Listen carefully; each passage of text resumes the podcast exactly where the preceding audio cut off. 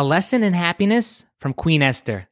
This is Shlomo Cohn with positive perspectives. Two minutes to a happier life. Last time we learned about the word adar, which comes from the word adir, strength, and how we need inner strength for us to be in a constant state of joy. With Purim approaching, I wanted to discuss the heroine of the Purim story, Esther. An orphan at a young age and raised by her uncle Mordechai, Esther came from a humble beginning. After the death of Vashti, Achashverosh, the king of Persia, selects Esther to be his queen. Mordechai, Esther's uncle, instructs her not to reveal to anybody that she's a Jew. Haman, the evil prime minister of the Persian Empire, convinces the king to destroy the Jews.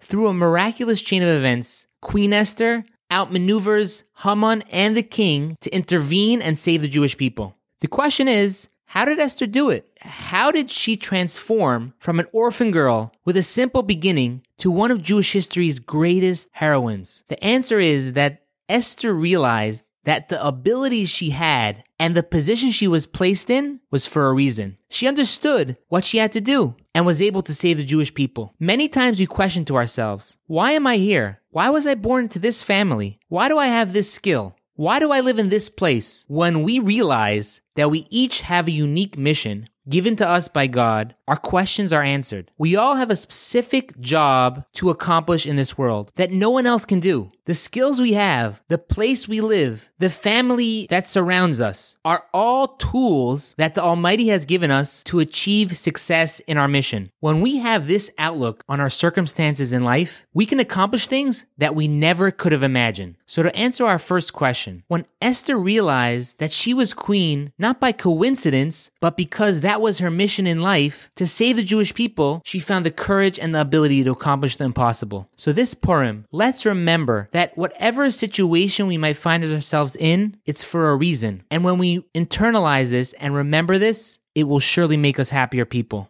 Today's Positive Perspectives is dedicated for a quick recovery for Reb Shmuel Elio David Ben Masha.